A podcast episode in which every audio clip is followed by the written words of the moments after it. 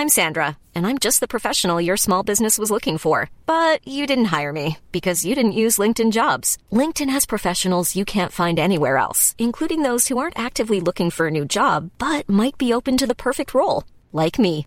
In a given month, over 70% of LinkedIn users don't visit other leading job sites. So if you're not looking on LinkedIn, you'll miss out on great candidates like Sandra. Start hiring professionals like a professional. Post your free job on linkedin.com/people today. My camera flyer climbs out onto the camera step. Door opens, they climb out, and I'm giving my count, ready, set. And next thing, my, my camera flyer's hand is on my shoulder, pushing me back into the plane. Don't jump. But I had too much momentum on my go, and I actually fell out of the plane. Welcome back to the Andy Rowe Show. In 2008, adventure pioneer Holly Budge was part of the team that became the first in the world to skydive Mount Everest.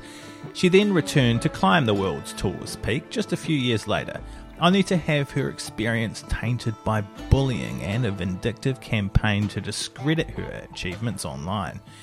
This is the story of strength, endurance, and mental fortitude. But before we start, you may have noticed I've been away and haven't released an episode for a few months. I've been working on getting my podcast production company up and running. I've been quite busy, but we have got it up and running now, and we're still working on the website, which will be podroweproductions.com. It might even be up and running when you listen to this, but you can email me at andy at podroweproductions.com. That's P O D R O W E productions.com.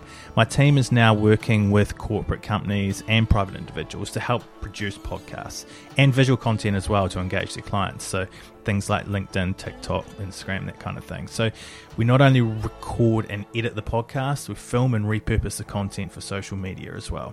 So if you're part of a company who has a podcast or wants to launch one, get in touch with me email andy at podroweproductions.com.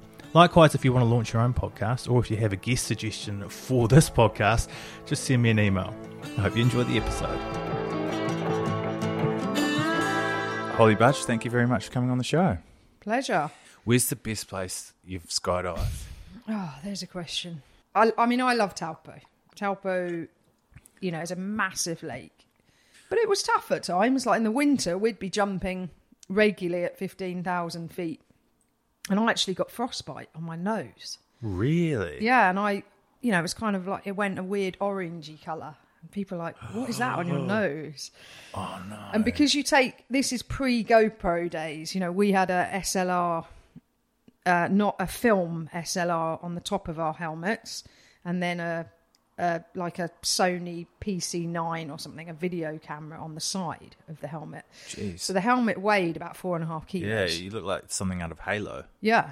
And then we took the photos with our te- uh, t- with our tongue. We had a switch in our mouth that we'd we'd touch with our tongue. So um, you What? dribble, and then that would just come fly up and freeze on my nose. So Oh, then I went. yuck. So I went to a doctor and was like, "What? What's this orange? like, why is my skin gone?" It was kind of really weird.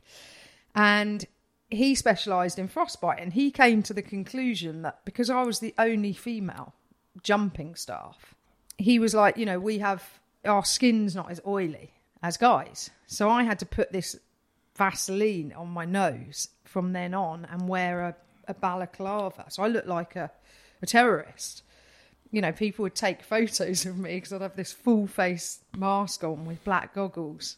And it's like, this is your cameraman or your camera woman. It's like, really? Um, but yeah, it, it was really bad. And because we were repeated, repeated exposure every day, all day, um, it, it didn't heal up quickly.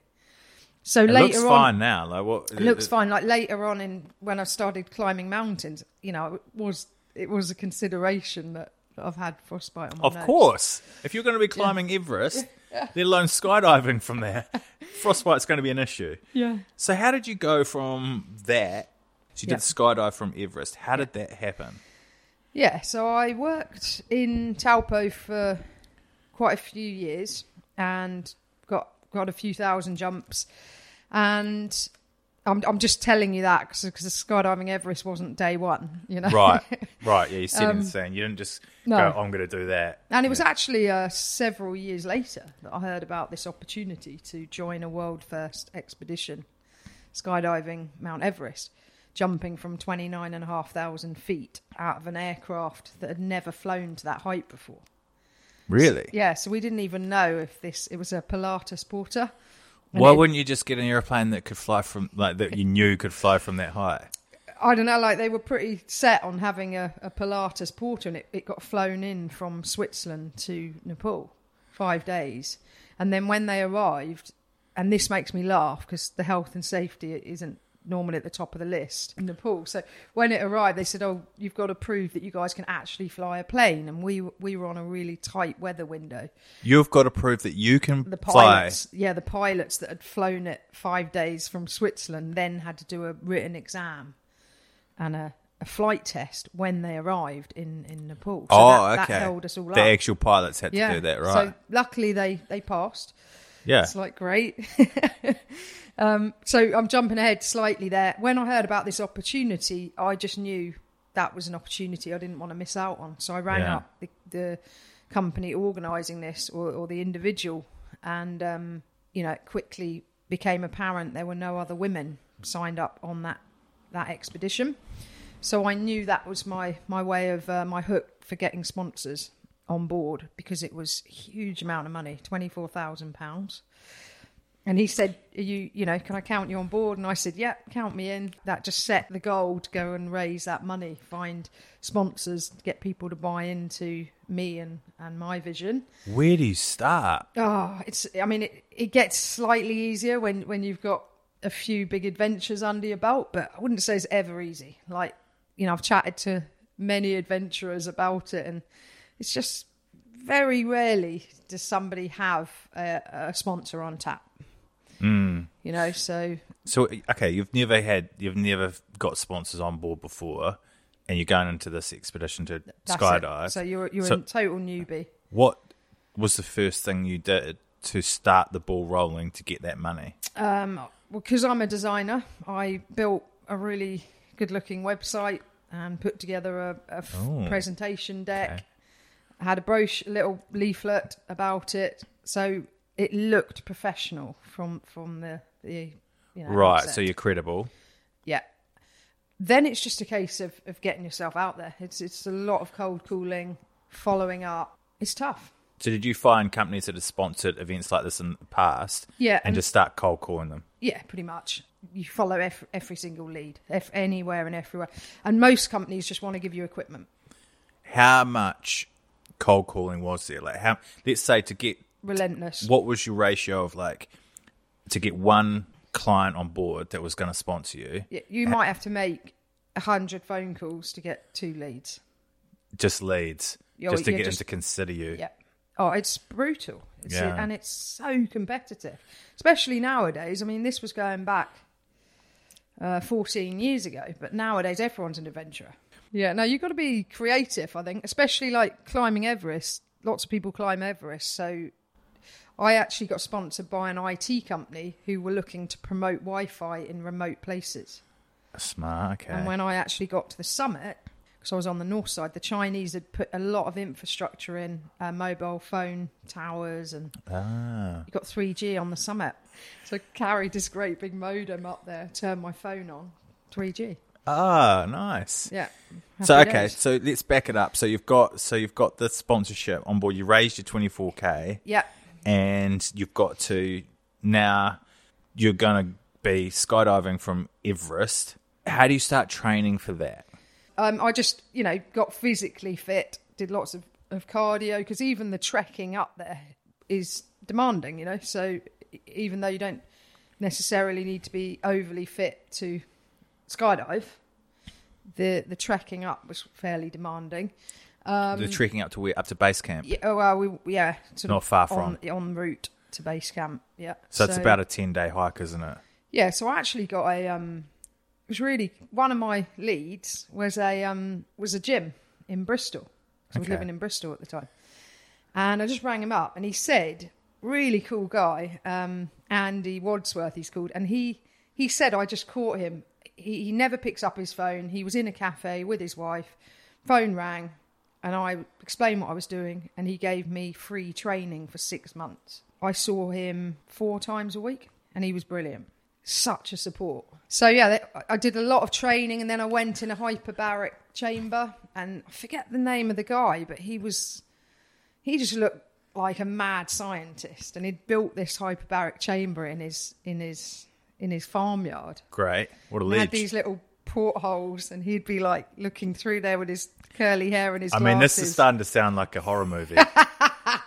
and we were on like exercise bikes and treadmills. oh, so you're on exercise bikes in the in Yeah. the chamber? Yeah. Okay.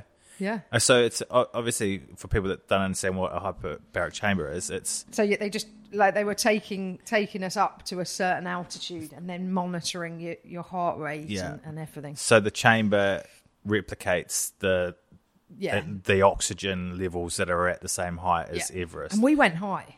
Like, oh my God. What- what we- sort of oh, high? Forget now. It was like 23, 24,000 feet. so you're up at 23, 24,000 feet. The first time that you get on a bike, Yeah. like what what's what are the levels like? Are you, how long are you lasting? To put it in perspective, if you'd like been out the night before, smoked, I don't know, 40 cigarettes, had a load of beers, that that's how you felt just Ah, rough, you know, just and your breathing was tough. But the reason I was laughing earlier when you said about your training is I used to smoke 20 a day, Marlboro Lights, and I used to joke with people, but I wasn't joking, that that was part of my training for mountaineering. Because if your lungs are working at suboptimal conditions at sea level, when you get up to altitude, you know, you're, you're in your happy, comfortable, you're in your comfort zone. And there's actual research out there to suggest that smokers, you know, fare better at altitude. And really? yeah, and you see um Sherpas, they they smoke. I mean, obviously we can't compare ourselves to Sherpas because they're just incredibly efficient at at altitude, way more than us. But yeah, they're they're, they're up there on summit having a cigarette. I didn't have a ci- ci- I've never had a cigarette on the summit. That was I'm just So the Sherpas, they are up on Everest and they're just having darts. Yeah, like I, on Everest, I didn't see anyone having a cigarette, but on other mountains I've climbed, there, there'd be a Sherpa that would light up. But you'll see cigarette butts quite near to, to the summit, like on Everest, and you're like, who is sitting here having a cigarette? I mean, that's just Yeah. that's crazy. Okay, let's get back. Let's get back to the. To, yeah, no, don't apologize. So you've been training in the in the chamber. Yeah, so I, I arrived feeling pretty fit and strong, but was that all the training you did? So you could train for your skydive. Yeah. In the gym and Yeah. in, in a in a hyperbaric chamber. yeah, and I did did some, uh, you know, got back into doing some jumping and got myself. I suppose that's all you need to do, isn't it? Yeah, And absolutely. then, and then so when you're doing the jump, so you're yeah, so you're in Nepal. The pilots then do their exams because Nepal's suddenly decided they're going to do a bit of health and health safety. and safety conscious. We better Like, check that the seriously? pilots that flew here can fly. And and so then you then what? So yeah, well then we got to where we were jumping from the plane. We did a practice jump, eighteen thousand feet. So eighteen thousand feet. What's the standard skydive if, you're a punter going in? Like If you're how- a punter, you jump out at twelve thousand. 12,000, yeah. and you land at sea level. Yeah. So we So you- jumped out twenty nine and a half thousand feet, landed at twelve thousand feet. Right. Okay. So it's the same proportions as a normal skydive. Just I was landing at twelve and a half thousand feet, and in New Zealand I'd be jumping out at that height. So my parachute was about three times the size of my normal chute. Of course, because To the up. thinner. Exactly. I had a lot to think about with what happened next. So we, Okay. we flew up to 29,500 This is jump day. This is jump day. Okay. Got oxygen on in the in the aeroplane. You switch to just a, a little cylinder when you get near to, to jump altitude. Door opens. First person to skydive Everest was three seconds in front of me. He jumped out. He didn't have a cameraman. My camera flyer climbs out onto the camera step. Door opens, they climb out, and I'm giving my count, ready, set. And next thing, my, my camera flyer's hand is on my shoulder, pushing me back into the plane. Don't jump. But I had too much momentum on my go, and I actually fell out of the plane. Unbeknown to me, I learnt later the pilot had held up the stop sign and said to, to don't let the jumpers out, but it was too late. So I knew that there was almost complete cloud cover by that Right. stage over the ground.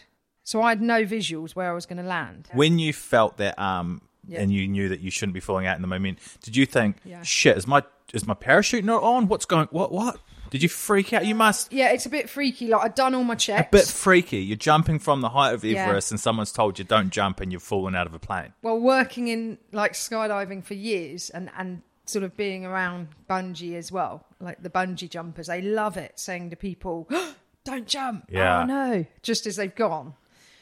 But you know when you you know you're good at you know you're you're experienced and you're, Right, you've done you- all your checks and you're like right hang on a minute what what's happening but i knew it's it was the clouds when you're at that altitude they, they come in so fast you know within very short space of time you can be completely engulfed in in clouds What's a short space of time? So does it? Ah. Could they roll in in the They space of in. thirty seconds, a minute, five minutes, yeah half they an roll hour? in quick oh like in some instances one minute you're not in cloud and the next minute you're you're completely engulfed you know it's it's, it's very changeable uh, mountain environment so the higher you go it, it just seems to The quicker the clouds Oh, go.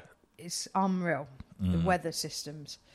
Um, so I had no visuals on the ground. My camera flyer, I would have totally understood if they had stayed in the plane. So you couldn't see anything. No, well, I could see it was amazing, beautiful blue sky, and then this layer of cloud, and then the summit of Everest, and that's all you could see. Oh no! It was unreal.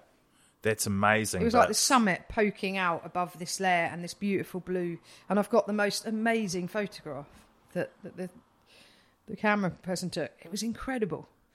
But I also realised there were very few safe places to land. Of course. So was it an incredible skydive? No, it was pretty terrifying. And the the parachute was really my rig was really big and bulky, and you know you just uh, it all felt a bit clunky.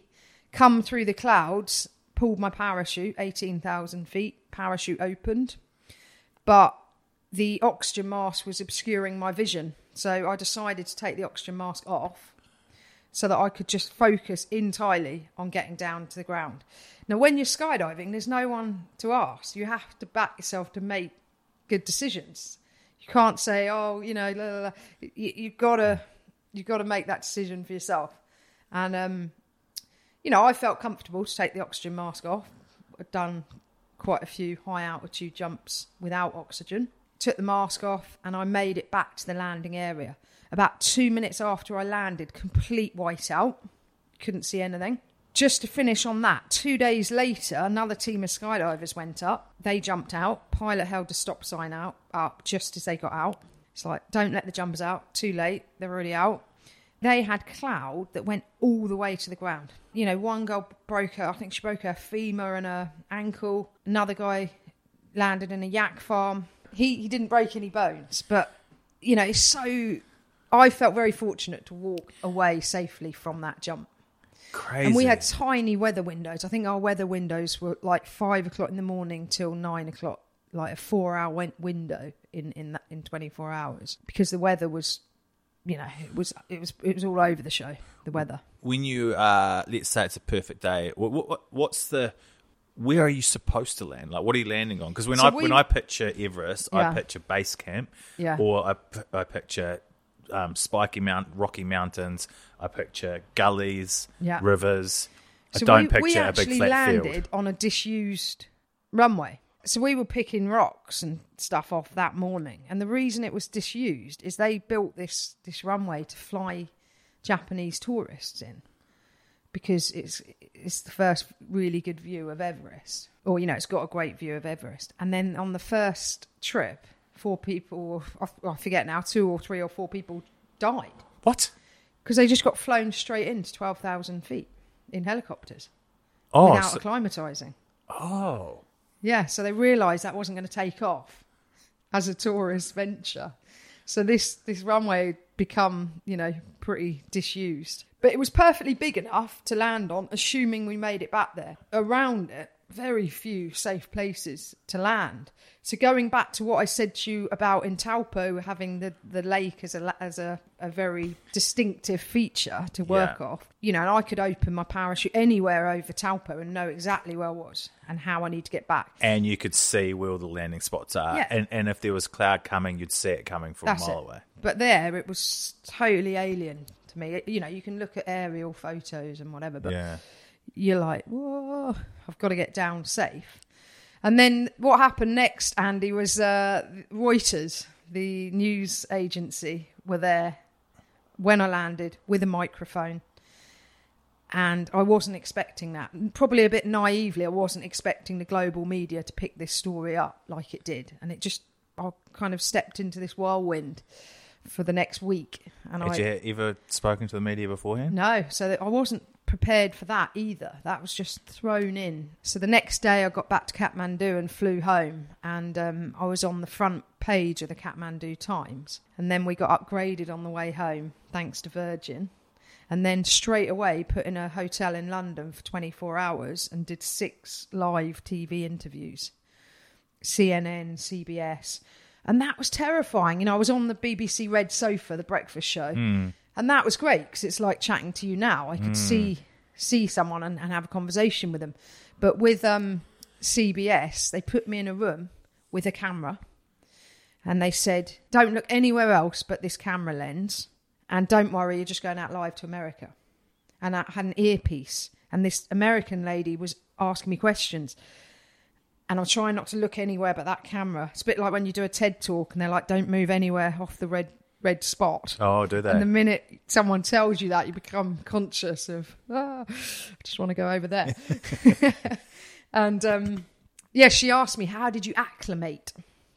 what does that mean? Well, exactly what I thought at, at the time, and I, I was really hot round the collar at that moment. And I thought, uh, so I answered it in a British, very British way, and just said very well, thank you. And you? Acclimate means acclimatise in American. Does it actually, Yeah. or she misread something? Is no, that, they just pronounce. They just say, "How do you acclimate?" what? It's like, oh, How do you acclimate? I, I've acclimated really well. I think, like I was saying to you earlier, when you do live TV or radio, you, you're on the, you know, you're under the pump. The brain must be firing just so much faster than normal, just trying to hold it all together. And yeah, that threw me off. When you talk about the record of being the first female to jump the height of Everest, how do you guys, how do you refer to it? People say to me, "Who was the first person?" As if that might have happened years or months or whatever. They don't realise that we were both in the same plane, doing something that had never been done before. Did it cross your mind at all to maybe when you're free falling to bomb it? So that you were the, f- so then if you were the first one down, Yeah. then you're the first. Do you know what? Aren't you? Isn't that how you do it? Your first one to land is going to be the first one. Yeah, I mean, do you know, it didn't bother me though because for me, the sponsorship based on being the first woman, right. you know, it didn't, it didn't. It, as, as long as I, I kind of got that, the sponsors were happy. And I guess that would have made it easier. So you obviously decided I'm going to go and climb that thing now. Well, I did. So when I first saw it, I thought I'm going to go back and climb that, but I didn't know anything about mountaineering.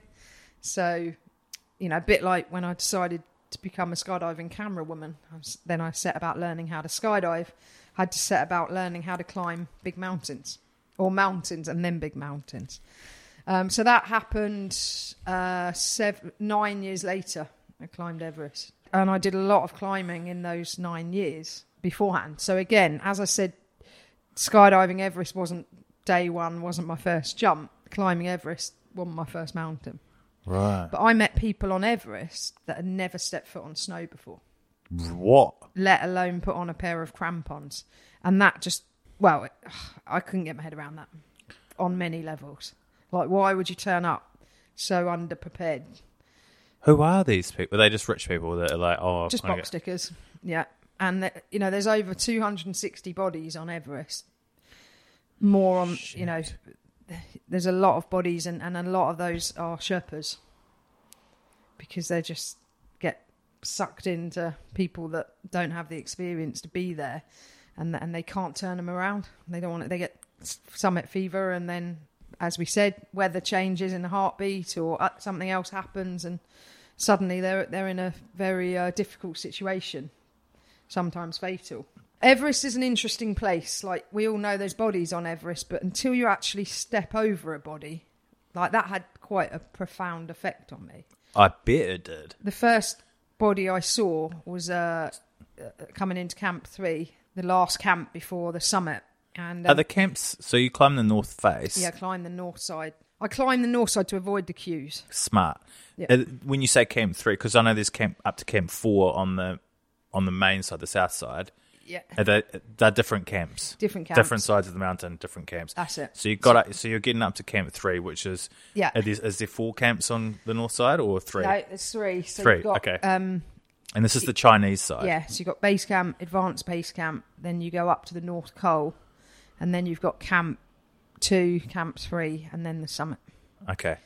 And when I say camp, that's a loose term. Like these are, you know, you should feel like you're on the edge of the world, very barren, very exposed places, quite hostile, especially when the weather turns. And and we had very little weather windows that year. I think the following year they had an 11 day window. We had tiny little weather windows in What, 2017. like four or five days? Not even, just a few hours here and there. Really? Yeah. So you got a few hours to get up from one camp to the top. Well, no, it just meant. Uh, so I climbed as a two-person team, which is quite rare. Most people are in big, big commercial teams, and me and Jangbu, I- I'd climbed with him before because I was working as an expedition leader out there. So the Sherpas I knew already really well. I mean, it was great being in a small team because we could make decisions quickly. We were flexible. So we found ourselves standing in a queue on Summit Push, even on the north side. Nothing like the south, but still in a queue. And I- don't even like queuing in my local supermarket, let alone on the. it's very un-English of you. So we made a plan to avoid standing in queue. So we stayed in Camp Three uh, for an extra seven hours and let the two teams that were ahead of us go go up ahead Right. of us. And that's great, being a two man team, that you can make those decisions quickly. But then we still found ourselves queuing because then there was a bit of a bottleneck as those teams were coming back down. We were going up. But we would have been the two highest people on Earth. You know, there was no one ahead of us on the north side. We were going up. And we got the summit of Everest to ourselves for 30 minutes.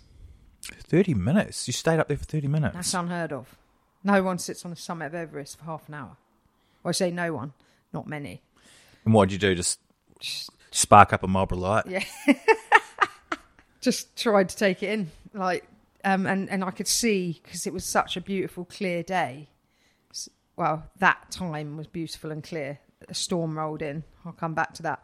But you could see the whole route we'd taken. I could see base camp, and I text one of the Sherpas from the summit Because you had your. Wi-Fi. because I have my Wi-Fi, I have my 3G, and I, I just said I'm on the summit, and he was like, and I could see base camp, I could see advanced base camp, and I could see the route we'd taken over the past few days. Because when you climb Everest, you do different acclimatization rounds. So you have three rounds. Hmm. First time you arrive, you drive to base camp, 5,000 meters, brand new roads Chinese have put in, switching back through the mountains. And when you arrive at 5,000 meters, you feel pretty rough. I mean, it's, it's a pretty high place to be hanging out. And that was my home for 47 days. And what was interesting, Andy, is base camp became like an oxygen haven. The, the more you got into the trip and the higher you went on the mountain, when you got back to base camp after going up to North Col or whatever, when you got back to base camp, you were like, oh, yes, I can breathe so well here. Right. But when you first arrived, just felt awful, headache. So your body is incredible how much it can acclimatise. Yeah. But once you get up above 8,000 metres into the death zone, as it's known, there's no acclimatising. There's no life there. Nothing lives at those sort of altitudes. No, and they call it the death zone because your body is literally dying Yeah. while you're up there. So you want the idea is to get in and out as quickly as possible. But me and Jangbu, we got stuck in a storm because we, we got to the summit half one in the day, which was late. But we'd planned that because we'd waited seven hours for those two teams to go ahead of us. So we knew we were late in the day, but we felt comfortable with that. We'd planned for that to happen. But then this storm rolled in and we got stuck. We had to spend a night at Camp 3, 8,300 metres. And we were the only two people up there, living people.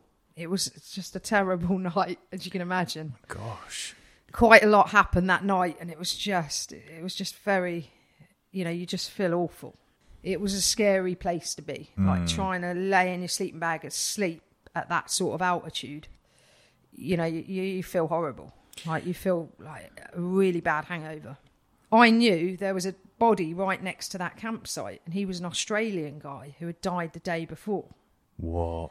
And he was, you know, sort of face down in the snow, brand new down jacket, down pants, brand new mountaineering boots. And that really hit home how fine the line is between life and death up there in those altitudes. Where else in the world do you step over a dead body and carry on? You know, I, I liken it to imagine doing something like the London Marathon. Someone's died and you just step over them and run on. Just wouldn't happen. I mean, however prepared you are, Yeah. there's always, you know, you get unlucky. At that point, your thought processes and it must be just so clear on what you have to do and what your situation is because if you what I'm trying to get at here is like everyday life there's so much stuff that's getting your brain's trying to filter there's so much going on whether it's your phone whether it's some advertising whether it's a car going past outside whether there's so much going on in, your Yeah. in, in your everyday life whereas you're in that point and you've got this dead Australian, you know your situation could go either way. Your thought process must be so crystal clear. It is, and, and that's one thing that keeps drawing me back to the mountains and mountaineering is the simplicity of, of life in the mountains. So not only have your thoughts got to be clear, you know, you've got to have some clarity, or else you need to be going back down, and and soon. Um, but also your backpack, everything you need is on you. And I'm really particular about everything has a place because I need to know if I need something, I need to know exactly where to go and get it. I don't want to be rummaging through my backpack. Um, so there's clarity, and you just you have everything on you that you need to survive. Hopefully, that's the idea, anyway. Um, But there's fog. There's brain fog as well, of course. When you're up at these altitudes, is you know, it's a it's a constant challenge to you're sort of almost sometimes second guessing yourself because you're like, have I got altitude sickness? Have you got clarity of thought? And would you know if you didn't? You know, if you get sort of, uh, you know, really sick, you get people that are trying to take all their clothes off. I've heard of the Sherpas talk a lot about clients of theirs, and they're just rip, taking off their oxygen mask, taking off all their clothes, and it's it's quite a common symptom, you know, acute mountain sickness, and it's it's freaky. I mean, you don't want to be getting your kit off and, and taking your oxygen off. It's an interesting place to be. I turned up very prepared. I'd done lots of climbing before I went to Everest. Um, I'd done, I'd led expeditions. I'd done, you know, first aid training, done all sorts. So I felt confident in my own abilities to be there. But I definitely met the people, like I said, that never stepped foot on snow. People that are on oxygen at advanced base camp. If you're on oxygen at six and a half thousand meters, and then you see people climbing with their oxygen turned on up to full, like four liters a minute, they got nowhere to go. When I was climbing, I think I was climbing at two liters a minute and sleeping at half a liter a minute, so that you can turn the oxygen up if you needed it, if you get sick. Hmm. But if you're already maxed out on your oxygen, where are you going to go? Yeah, you're in trouble. And the only thing that's going to save you up there is oxygen. That is like gold. People stealing oxygen tanks. Do they? Yeah. And and companies get heavily fined for it. Did you come across that? Yeah. And I carried my, you know, um, so me and Jangbu, we, we sort of uh, fairly equally weighted. We, we were a pretty equal team. So my backpack going to the summit was about 13 and a half, 14 kilos. Right. And that's heavy. His was probably a bit heavier, but Because you did start in a bigger team, though, didn't you? I did, yeah. I left that team uh, within probably the first 10 days of a nine week expedition. I, I separated from that team, and they were, I was the only girl in a team of 16 men. It was kind of like a, a pretty lowbrow stag do that turned into. Sounds like fun. Get me on it. Might have been fun if you were one of the guys, maybe. And I'm, u- you know, I'm used to hanging out with the guys, but it, it just you know their their average word to describe a woman was prostitute.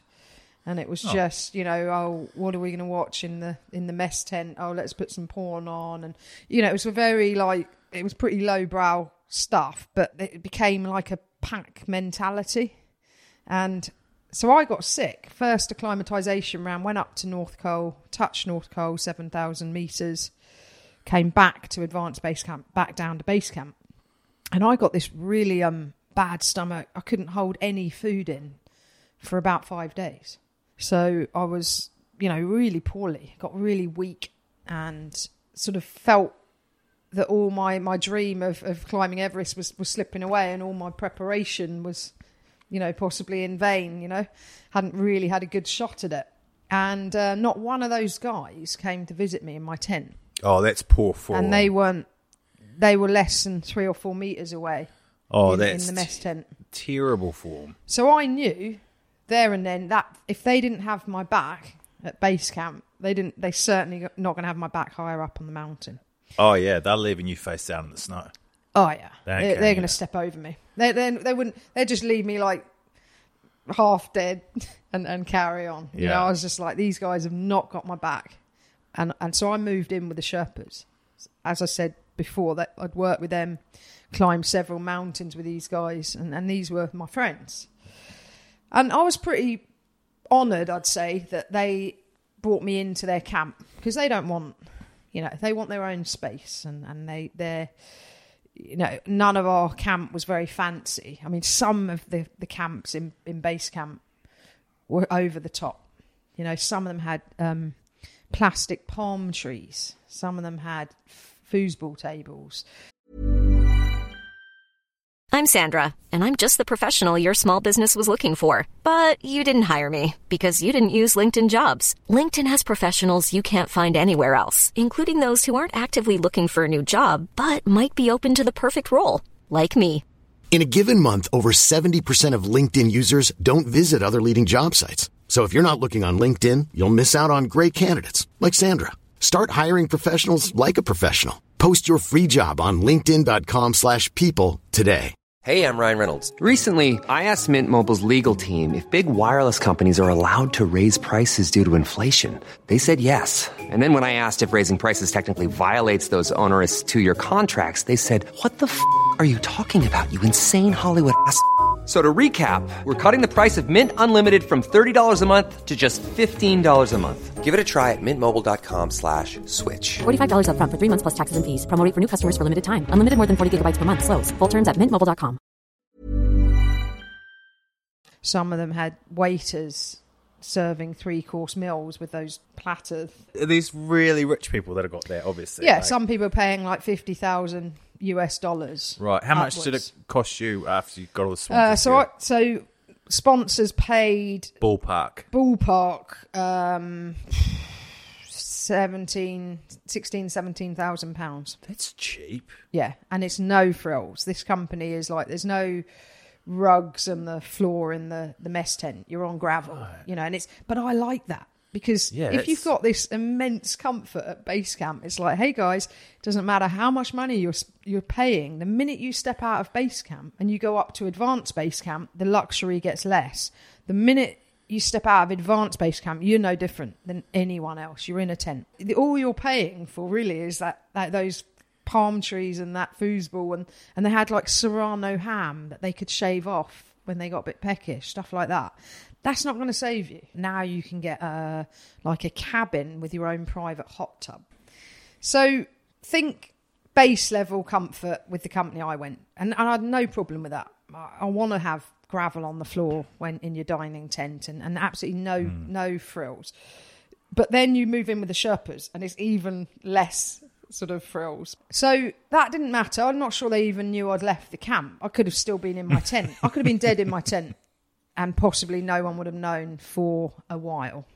A while, days. Possibly. Like the Sherpas came breakfast, lunch, and dinner every single day. Oh, the Sherpas They brought me food, they brought me water. Not that I could hold any of that food down, but the point is they came and they checked on me every day. The other guys probably didn't want to catch whatever you caught. You can you can shout for a tent. You can be like, Hey, you alright? Are you alive? Can I get you anything? And it was it was bad. I, I had to take three consecutive rounds of antibiotics. So by that point, you just got nothing, and I didn't have any probiotics. So you you know you you're all over the show. Your, your gut, you know, you got nothing. The antibiotics just kill everything. Anyway, I got myself together, and and then I just carried on um, climbing with with the uh, with the Sherpas. But like I said, Andy, I just saw some stuff on the mountain that, that really made me question, you know, humanity. One of the Sherpas um, was having a really tough time, got really sick, and it was a question as, can he have oxygen? He needed oxygen. Who's going to pay for it? What? And it's like, and these Sherpas. What is this in the group of sixteen, or is this? It was it, the Sherpas for this group, and, and it was questionable whether he was A, going to have oxygen, and B, who was going to pay for it. And, and this guy was really sick. And I sat up with him for hours, and I was like, I'm going to pay for the oxygen, 500 US dollars. And I was like, I'll pay for another one if I need to. You know, that's just what you do. There was loads of incidences that happened that I just thought, you know, this is so wrong. And these Sherpas, my friends, they were getting paid five US dollars a day and they were working 16 17 hour days to facilitate the box stickers some of the they, they're just treated badly you know they rely on tips and but people manipulate the, them with the tip. Oh we'll give you a bigger tip if you do x y and z. And then that tip might never materialize. Anyway these guys they just i just stepped away from them and um, i carried on did my thing did another round of acclimatization. And i was strong. And they knew I was strong. And I think there was a bit of an ego in there too for them. That was a bit of a, a, a dent to the ego that you know the only woman and she's she's doing well, and some of them weren't doing so well.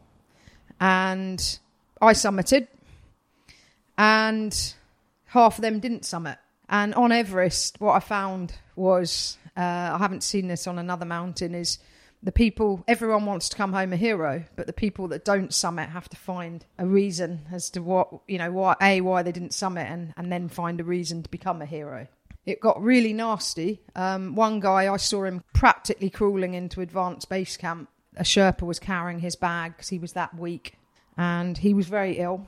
He shouldn't have gone any higher than advanced base camp six and a half thousand meters. Two days three days later this guy is um, at 8,000 metres, snowblind, frostbitten, in a very serious condition. so he summited? Didn't summit. Eight thousand meters though, so yeah, he's but very on the way close. to the summit. Yeah.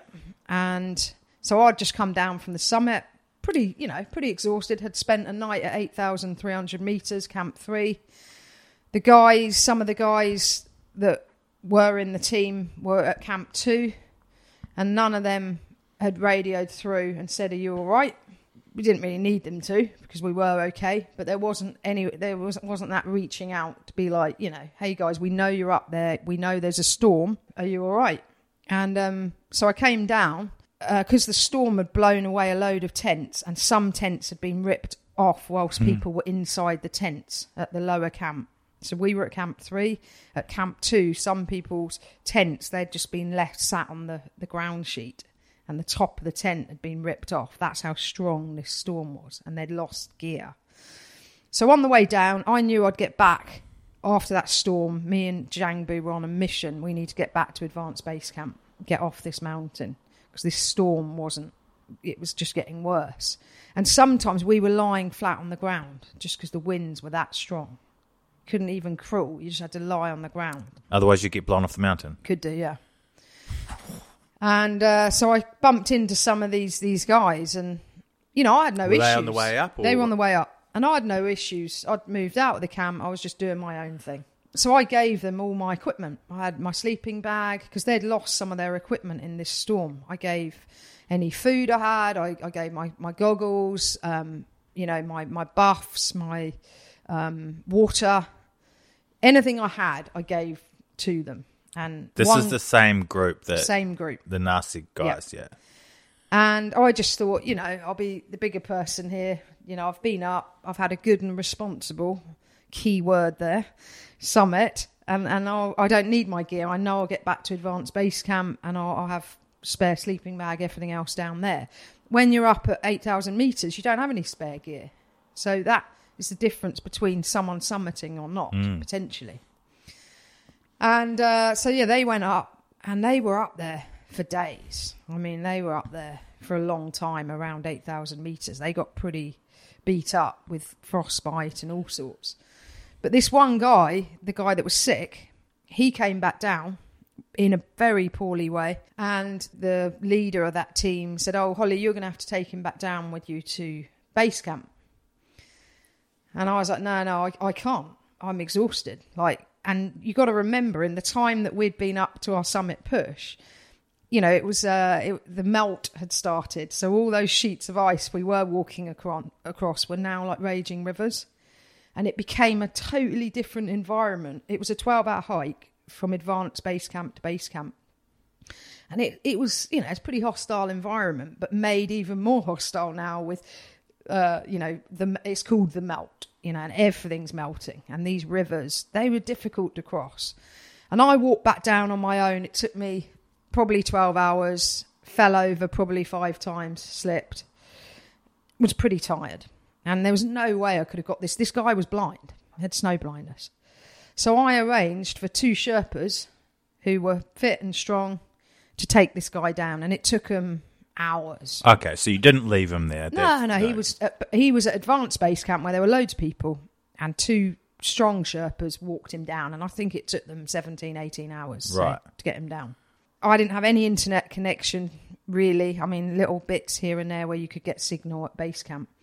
But I started getting these really um, aggressive messages saying, "Oh, you you left this guy, and you know you left him to die." La la la la, and I'm like, "Whoa, where's all this coming up from?" But where were the other guys? Where were the guys that left him in the first place? Still up at eight thousand meters. Knobs.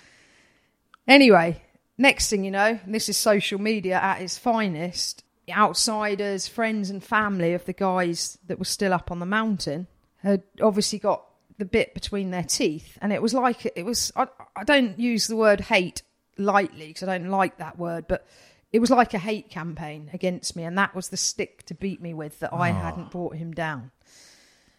But you had arranged for him to get down. Like you had, you had, Yeah. you had got him down. But I'd also worked as an expedition leader for this company. But on this Everest trip, for all intents and purposes, I was a client. I was a full paying client. Yes, I got sponsored, but it, I was a full paying client. It wasn't my responsibility to to get this guy down. But of course, you know, I'd never, have, I wouldn't have left someone. But if I had have been leading that trip, someone wrote on social media, "Oh, if um, if my husband, if Holly had been the leader of this trip, my husband would be dead now. To which I replied, and I tried not to engage because, you know, just adding fuel to the fire. But I, I wrote back, um, if Holly had been the leader of this expedition, your husband wouldn't have gone further than advanced base camp. He certainly wouldn't have been up at 8,000 metres.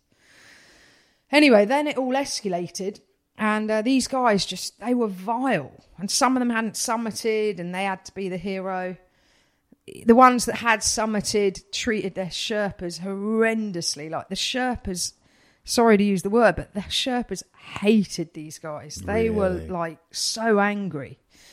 Like one guy who was trying to be the big man, he, apparently he was just hiding behind rocks, crying on the mountain. And the Sherpa was like, "We need to go down," and he wouldn't turn around. And, and then he got to the summit, but then he wouldn't tip his Sherpa. So when we got back to Kathmandu, the Sherpas, uh, they had a standoff at one point on the mountain, the Sherpas and these awful, awful guys. And they had to throw money at the Sherpas to get the Sherpas to take them any higher. That's how bad it got. But when we got back to Kathmandu, and I didn't go to this, I couldn't even watch it, it was horrendous. They got all the Sherpas to come to this hotel in the promise that they were going to get their tips. Half of them didn't turn up, the guys. And the ones that did turn up, the money got handed over and it got thrown on the floor. And the Sherpas had to get on their hands and knees and pick this money up off the floor. And those Sherpas had just risked life and limb to get some of these guys to the summit. That's disgusting. And I was just horrified. But then it carried on. When I got home, they were absolute like character assassination, slander, libel on, on social media about me, saying, you know, I was I was negligent, I was this, that, and the other. How You were know. you negligent? You weren't in charge because of because I left because I left this this guy apparently. But you didn't leave him. I you didn't sorted leave him. out him getting down. They left him, and they were up on the top of the mountain. anyway, then it escalated and it got really nasty, and I had to go and get a solicitor onto this, and I had to send out cease and desist letters to some of the the main guys that were driving this. Where were these people from? Were these British men or? Some were British, some were American. Um, it was a mixture of. A couple of them were climbers. Made it even worse. Some of them were corporates. Some of them were just pure box tickers. But they all stuck together like glue. Not one of them stood out and said, "We don't agree with the way that you're being treated here." But what was interesting when I got home, then they started jumping off like rats off a off a sinking ship. They started getting in touch with me. So there was a one guy. Oh, did they? Yeah, Oh, here we go. yeah. And not only some of the guys saying, I'm really sorry, I didn't feel that I could stick up for you at the time, but I realised you were treated very badly. Um, I also had women and men, interestingly, from other Everest trips, exact same thing bullying, discrimination, harassment. I've never experienced anything like this on any other mountain, but on Everest, it seems this is a common thing for men and women. Oh, so this is you aren't an isolated case. No here. way. By no, I'm abs- I've one woman say my, my experience on Everest mirrors yours. Absolutely mirrored it. Like, and as I go back to my original fear, ego, high altitude, lots of money. When there's lots of money in the mix and fear and ego, some people it, it just brings out clearly brings out the worst in them. But so these guys, uh, one of them he was terminally ill with cancer, and I got on fine with him um, individually, but when he was with this group, it was the the pack mentality, and he died several months later, and I'd lent him my sleeping bag, and he wrote in a media article, you know, I was really uh, grateful for the girl that lent me her, her sleeping bag because I wouldn't have got to the summit without it. A really close friend of his, who was by his bedside when he died, then reached out to me, and he was, um, I think he was special forces, and he said, um, I just want to let you know that this guy who's now died spoke at length about what happened on Everest, and he felt so bad about what happened to you. And this special forces guy said, I completely wrongly judged you as well, going on what I'd heard from all the the detractors. And he was, I just want to reach out and say, I'm really sorry. And I'm really sorry for the experience that you had. It was nice in some ways to hear that, but equally, you know, didn't step out at the time, didn't mm. say it at the time, which is what was needed. Needed somebody to be like, actually, this is wrong.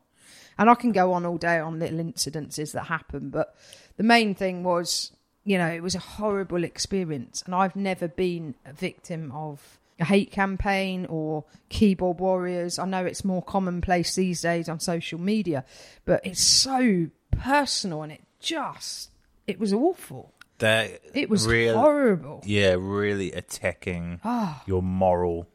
and when it's your profession you know when you're you're a public figure and and you make your money from doing this and you're a public speaker and everything else you know i was turning up to, so this is what i haven't told you i was speaking at events they were ringing ahead of events that i was listed to be a speaker at What? and saying to the organisers don't don't have her she's she's reckless she's negligent Can we name any of these people? Because No. they've named you. No.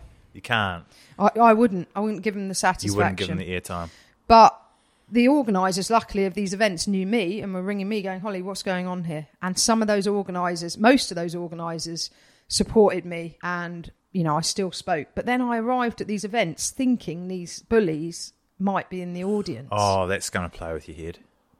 Not one of them was at any of these events. And then I realised, and it's taken a long time, but they're cowards. Pussies, yeah. They're cowards. Yeah. Not one of them came to my face. So whilst they were doing all the social mediaing when I was still at base camp, not one of them came to my face and said, "We've got a problem with you." Yeah. It was through social media that I found all of this out. And when you're out in the field and you're isolated, you've got no defence. And it was it was it was awful, Andy. I have to say it, sounds was awful. it was horrendous. One of the Sherpas that I climbed with or hiked with, trekked in with, he resigned because of this. And that's his livelihood. And he felt so strongly about how badly bad this expedition had been, he resigned. Not just because of the way they treated you, but because of the way they got treated themselves Yeah. by these guys. Absolutely. Oh, and then one of them went back the following year because he didn't climb it the year before, and he named me again the following year as a as a reason why he didn't summit. So he got another legal letter to say, you know, a cease and desist letter um, to say, you know, basically, I'll, I'll be taking you to court if you continue to assassinate my character in this way. What he's saying is the reason that he didn't summit because of you. Because if he says like, I didn't summit because Holly stole all my oxygen tanks, or I didn't summit because Yeah. Holly stole my jacket, or my stole my crampons, or Yeah. stole my sleeping bag, or took all the Sherpas, so we had no way, Yeah. or Holly took the mountain away and we couldn't climb it. That's like, it. okay, that that that could make sense, but what what's he saying? I I mean, it was all hinged around this snowblind guy who um, needed to get down. And But he didn't take him down. no, he was already gone down. So then I think his thing was, oh, I was coordinating things from base camp. Like, oh, I was needed at base camp to coordinate. It's like, no, you weren't. Oh, so that's the hero bit. Where The, Sher- like, oh, the I was- Sherpas, I was the Sherpas stuff. know know the route from advanced base camp back back down to base camp. They, they didn't need someone coordinating. Uh, yeah, it was something along the. Oh, I needed to call in a, a vehicle to come and pick him up. Again, there's guys at base camp that there's this great thing called a radio. Yeah.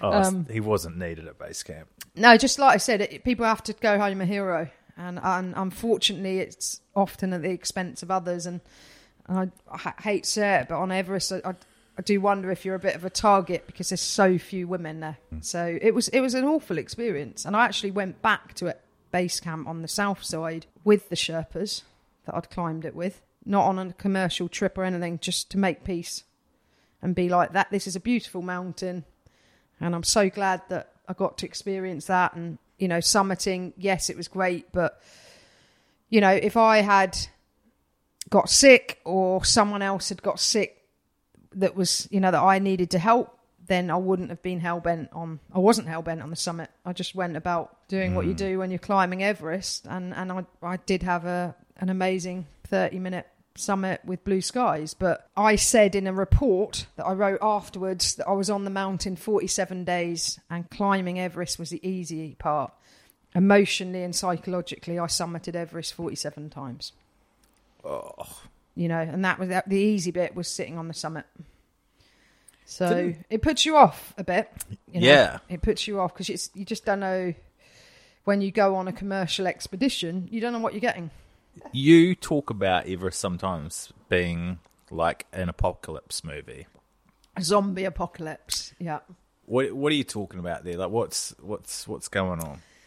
Yeah, so um, I shouldn't laugh because it's it's not a, a topic to be joked around. But back to the the dead, you know, I saw I, I Sherpa was doing a study of of how many uh, dead people on the north side, and he said to me, "How many people did you pass from Camp Three up to the summit?" And I said, "Maybe nine. And he was like, "Just just so you know, Holly, um, I've I've recorded twenty four. I was like, "Wow." I must have missed them. And he was like, they were right on the trail.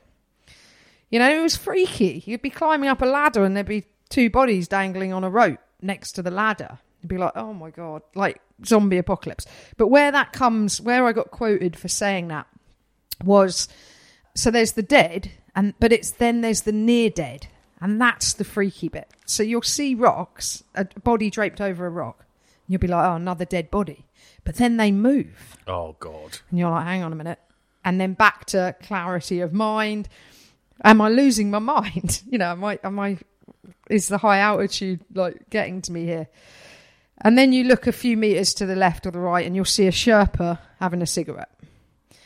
Now, these bodies, these alive, unconscious people, are roped to the Sherpas. One Sherpa in front, one behind, with a meter rope with the body in the middle.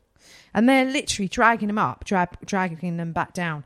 The Sherpas told me that they had to hide behind some of these people, prop them up on the summit, and hide behind them to hold them upright for their summit photo. So that's why I called it the zombie apocalypse because I saw quite a few of the thought they were dead and then an arm or a leg moved and then you start thinking you you start thinking you're losing your mind. Because it was on another mountain where you, you started to lose your mind a little bit, didn't you?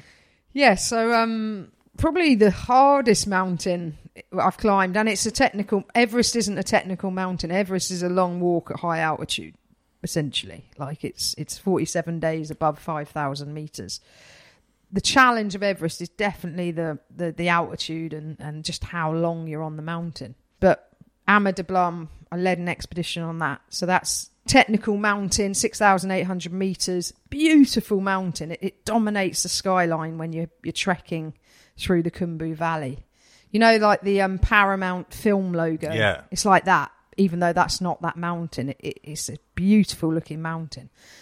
But it's tough. It's mixed climbing. So from so you got to Google this. Like anyone wants to see a, a cool campsite, Google Ama Dablam Camp Two, and it's like a bird's nest with about four tents on it, and that's at six and a half thousand meters.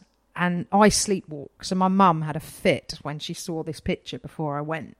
So I had to be tied to somebody in the tent Oh my god! on this campsite because I'd have just could have just walked straight off the edge. But yeah, you're rock climbing up to, to this this campsite, and then up to the summit is is ice climbing, mixed climbing. It's tough. The exposure is huge. So you, you know, there's like two thousand meter drop straight down or more. So climbing up, got to the summit. It was a long summit push. It was 24 hour summit push. We were quite slow. So from the summit down to that crazy bird's nest camp, I did 41 abseils, 41 rappels. Really? Okay, okay. So it's very technical. And they don't change the ropes from the previous like new ropes get put in every year. So you get to these um anchors and there's this big pile of ropes. But it's a common occurrence that someone in their tiredness, if it's dark or whatever, could clip on the wrong rope and the rope breaks. And experienced mountaineers have died just clipping the wrong rope. Rope breaks, you're you're out of there. So for me, because we were slow, we ended up in the dark. Forty-one abseils. The last half are in the dark. You're abseiling down, and you don't know. It's pitch dark. It's like abseiling into a pitch dark abyss, and you're just thinking, "I hope I'm clipped on the right rope here." Doing anything forty-one times requires concentration but this is seriously life or death here. So all I could say, because I was exhausted, I was fully hallucinating and I hadn't peed for 24 hours, hadn't even thought about stopping for a pee. And the minute I thought, oh, I haven't had a pee, I peed myself. and it was really nice in those few moments of, yes, that's really warm, awesome. And then obviously, you know, it's not good at all, soaking wet and it gets very cold. And all I could say was lefty loosey, righty tighty. That's all I could think in my head for the undoing the the carabiners, clipping on the ropes, you know, re Yeah. screwing them up. That's all I could do was lefty loosey, righty tighty. Anyway, these hallucinations got so bad. I just saw faces everywhere, everywhere. Is this in the dark? This is in the semi-dark, so it's Semi-dark, there's okay. rocks, Okay. There's faces. His faces on the rocks. Then there's like it's like being in Narnia, the ice palace, and they're like, "Come in, Holly, come in." There's a four-poster bed. There's a hot tub. It's They were talking to you. The faces were telling yeah, you to go in. and it's there. like, "Come and relax." So you know, most mountaineers have heard stories or experienced themselves the whole extreme tiredness and hallucinations. You know, all you want to do is sit down and rest, but you know, minute you sit down, you did. you're dead. You're not going to wake up. And there's something very strong, there's a very strong life force, however exhausted you are, that just keeps being like, you, you can't, you can't do this. You, you can't go to that four poster bed. You can't get in that hot tub. And it was just luring me in. And it was like the mountain was really friendly. Like, come on, Holly, come and chill out. We'll come and relax. And you just think, this mountain is cold, it's hostile, and it doesn't care about you. Like, I'm just going to sit down, go to sleep, and I'll, I'll, I will be dead. Exposure. I've never experienced hallucinations like it. It was so vivid and real. And then I got back to that bird's nest tent, and the girl, one of the girls I was climbing with, I crawled into the tent exhausted, and I was just like, in case you can smell anything, I've peed myself. And then I had to like time myself so I didn't have a. But I was so exhausted, I don't think I was sleepwalking anyways. But it was freaky, but it was a real eye opener. Like, you know, these mountains, you just can't mess around on them. You've got to know what you're doing. You've really, you've got to do your preparation as much as you can beforehand. And I don't think this happened because I was underprepared. I think it happened because it was a slow summit push, because it was so steep and exposed. Like even the Sherpa that we were with was dry reaching and vomiting. And and I'd had other experiences on that expedition as well. Like one guy, he came up to six and a half thousand meters to the camp, and on the way up to the summit, and he didn't want to. He didn't tell anyone. He hadn't brought his sleeping bag. He didn't want the extra weight, so he just got in this tent and laid down on the ground, on the ice. And luckily, because we were going for the summit, we realised, like, quite soon after he'd gone to sleep, that he was just on the ice. And then we, you know, I arranged for him to be taken. Well, he got put in a sleeping bag and warmed up, and then got taken down. And it's like, seriously, what were you thinking? Oh, I didn't want to carry the extra weight. So I'd have carried the weight for you. You know, we're talking two, three kilos here. And it's, you know, people don't start thinking, behaving strangely and th- making str- bad decisions. It's crazy. It is a crazy, it's a crazy environment. I wouldn't be, su- I'm never surprised by things I see on the mountains. So you're not just into extreme stuff when it comes to climbing Everest, skydiving. You've done the Mongolian horse race, which is gnarly. What is that? Like you ride 29 horses in what? How many days? Uh, 25 horses in, in I, I did a thousand kilometers in nine days. And, it just was- it was by yourself, like humping across Mongolia. Yeah. I mean, It's Mongolia is a phenomenal place. Wherever the eye can see, you can go. Yeah. Like it's just ma- giant expanse of openness, and we we just had checkpoints and and just go go wherever you want, do whatever you want, and get to this point, get to this point, get to this point, change your horse. How was the bum? Do you know? I was actually one. How of was the, the chafe? I was one of the only riders, if not the only rider, that avoided the chafe. Some people learn. These are wild ride- horses, aren't they? S- yeah, so they call them semi-wild because they these horses they're feisty, they're small, they're called horses, but they're they're ponies, but um, they fend for themselves for up to seven months of the year in the mountains. And the Mongolians just Yeah. round them up and then give them to round you. them up and then they're rebroken. So they're pretty feral. A lot of these animals. You know, oh no, it was it was an insane adventure. I mean, it was it was it was raw. Your horse ran away from you at one point, didn't it? Yeah, so I the plan was I'd ride on my own, but when I got there, you know, you're deep in the Mongolian steppe and you're like, you know, I'm a blonde Western chick. You know, there's nothing heroic about riding this on your own. So two Western blonde chicks and we teamed up and thought, we'll, you know, we'll do this together. A couple of days I did on my own. Um, and we, so there are two rules to the race. One, you can't ride one horse more than 40 kilometres. And second rule, you can't ride at night because the terrain potentially t- too dangerous in places. So it's four o'clock in the afternoon. We know we've got four hours left of daylight to get to the next checkpoint. We're in pole position, second and third in the race, you know, going for it. And we thought we'll take the direct route. We'll go up and over this mountain, and the checkpoint will be the other side. So that's what we did. We went up to the mountain. Um, checkpoint wasn't the other side. There's another mountain. It's like, right, okay, we'll, we'll go up there and it will be over the other side. By that point, we were losing daylight. We'd run out of water.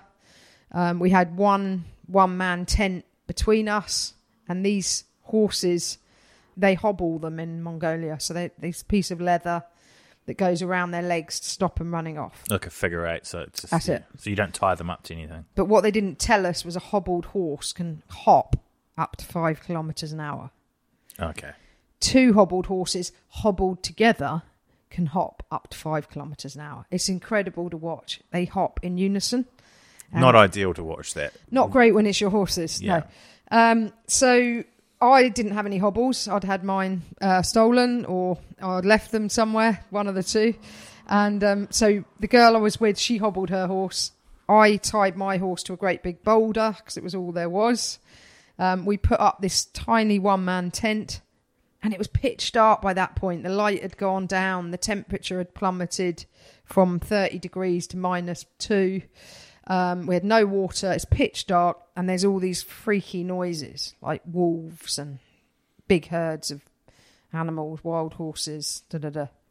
Anyway, next thing you know, hobbled horse hobbles off, hops off, and then this great big boulder just dragged past the tent, and that was my horse dragging this rock down the hill, following the other horse. And we'd lost the horses, and we just thought, you know, we're not going out in this pitch dark. We'd, we'd deal with this at first light. So, first light comes, surprising to us because it was a windy night, the tent's flapping, and these horses don't like flappy material. The horses are right next to the tent.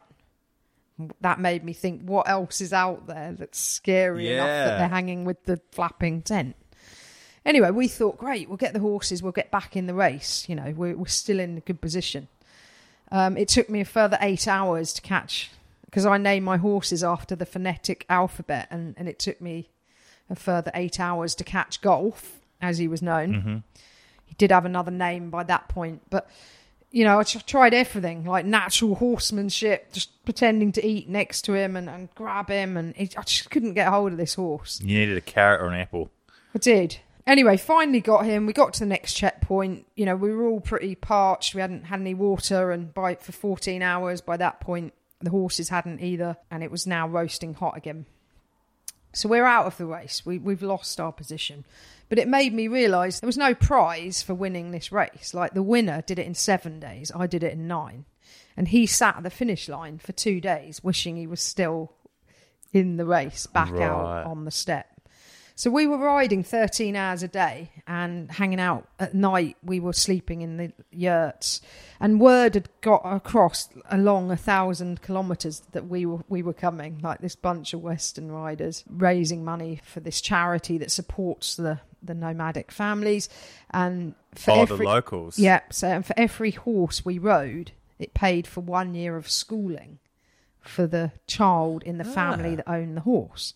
So you can imagine every Tom, Dick, and Harry were turning up with their horses, trying to get them in the race so that we'd ride the horses. So they have a they had like a lineup, didn't Had they, of lineup. horses, and you'd pick it. So I learned what's the ra- what's the Mongolian word for racehorse, and uh, because I was trying to get a faster horse, and it was funny. Like they were feisty. Like they the Mongolians were having to tack up the horses for me, the race horses, because they they were just spinning round and they were you know just raring to go. And I just got on a couple of the horses and they just galloped for two and a did 40 Ks in about two and a quarter hours, just flat out. And these aren't endurance, like fast endurance horses. These horses would probably be used to short bursts, but a full 40k gallop was, it was, you know, I was sort of hanging on with my GPS. Ah, pick a point in the horizon and ride towards it.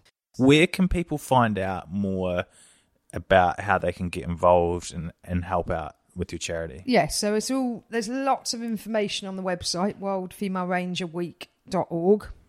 Um and I, there's just so many exciting developments happening that that's all going to be posted up onto the website. So um, I'm I'm really excited what the next year holds. How many Howmanyelephants.org is my is my charity.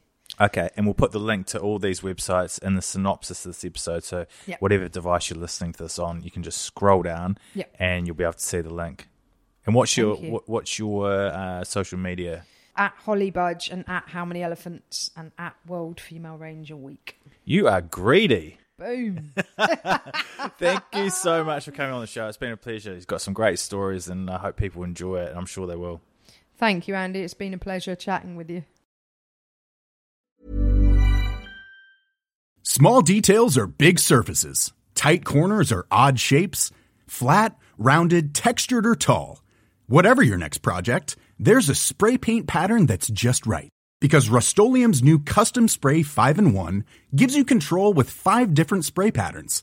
So you can tackle nooks, crannies, edges, and curves without worrying about drips, runs, uneven coverage, or anything else. Custom Spray 5 in 1. Only from Rust